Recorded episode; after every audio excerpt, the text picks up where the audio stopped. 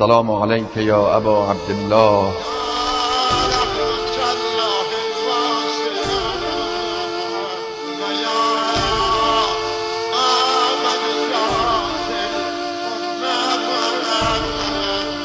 با نوای کاروان. مرحوم علامه جعفری. با موضوع کربلا. برای شناخت عظمت حادثه خونین کربلا برای فهمیدن عظمت داستان حسین قطعا باید زندگی معنا بشه. چون کار کار زندگی بود. یعنی یک انسان در حالت میانسالی پنجاه و هفت سالگی با داشتن قدرت به بهترین زندگی اون روز با داشتن استعداد دنیاداری اون روز با داشتن یک نسب درجه یک در تمام دنیا با داشتن تمام امتیازات زندگی یک دونه کلمه نه به کار برده نه. نمی‌خوام این زندگی رو نمی‌خوام اجازه بدید این نکته در نظر بگیریم. یک انسانی از زندگی سیر شده؟ یه انسانی زندگی برای او سنگینی می‌کند. گذشت او از زندگی مهم نیست. یه انسانی اصلا زندگی را نمی‌شناسه.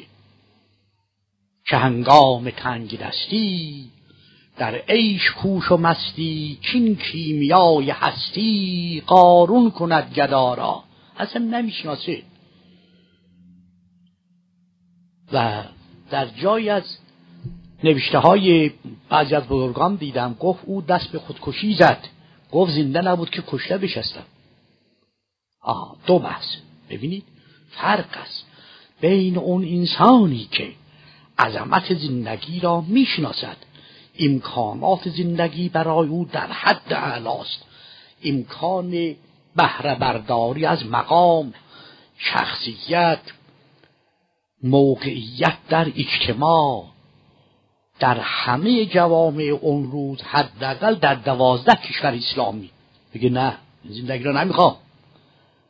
این باید خیلی دقت بشه روش. اون زندگی که برای او مطرح شده بود اون زندگی که اصل داره پایه داره. می‌تواند یک چنین کاری انجام بدهد که آبرو باشه برای همه زنده ها که نشان بده که آب می‌دونید زندگی یعنی چه زندگی یعنی این.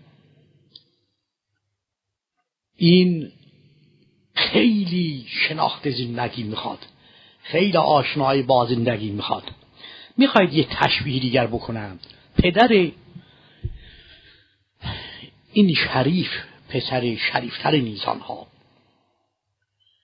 چه احساس کرده بود در حقیقت زندگی که هر روزی صد بار میکشتن زندش می‌کردن با گفت تکلیف. تکلیف تکلیف. این چیه؟ امر را آمدن برای او حکم قرار دادم. خب باشه. زنده هستم من. کار دارم. کار دارم. این چیه؟ آیا مورخین در این باره تحلیل فرموده ای تاها؟ من ندیدم. یعنی ریشن نرفتیم ریشه یابی پیدا کنیم که برای اون شخصیت اون بزرگ بزرگان به قول شوریش میل به نقل جور جورداق اون بزرگ بزرگان اون یگانه نسخه شرق و غرب. که نه دیروز نه امروزش نزیدش دیده نشده. برای او زندگی چه معنا داشته است که توهین آورترین حواس بسرش آوردن؟ گفت نه تکلیف دارم. انجام می‌دهم حالا می‌بینید. و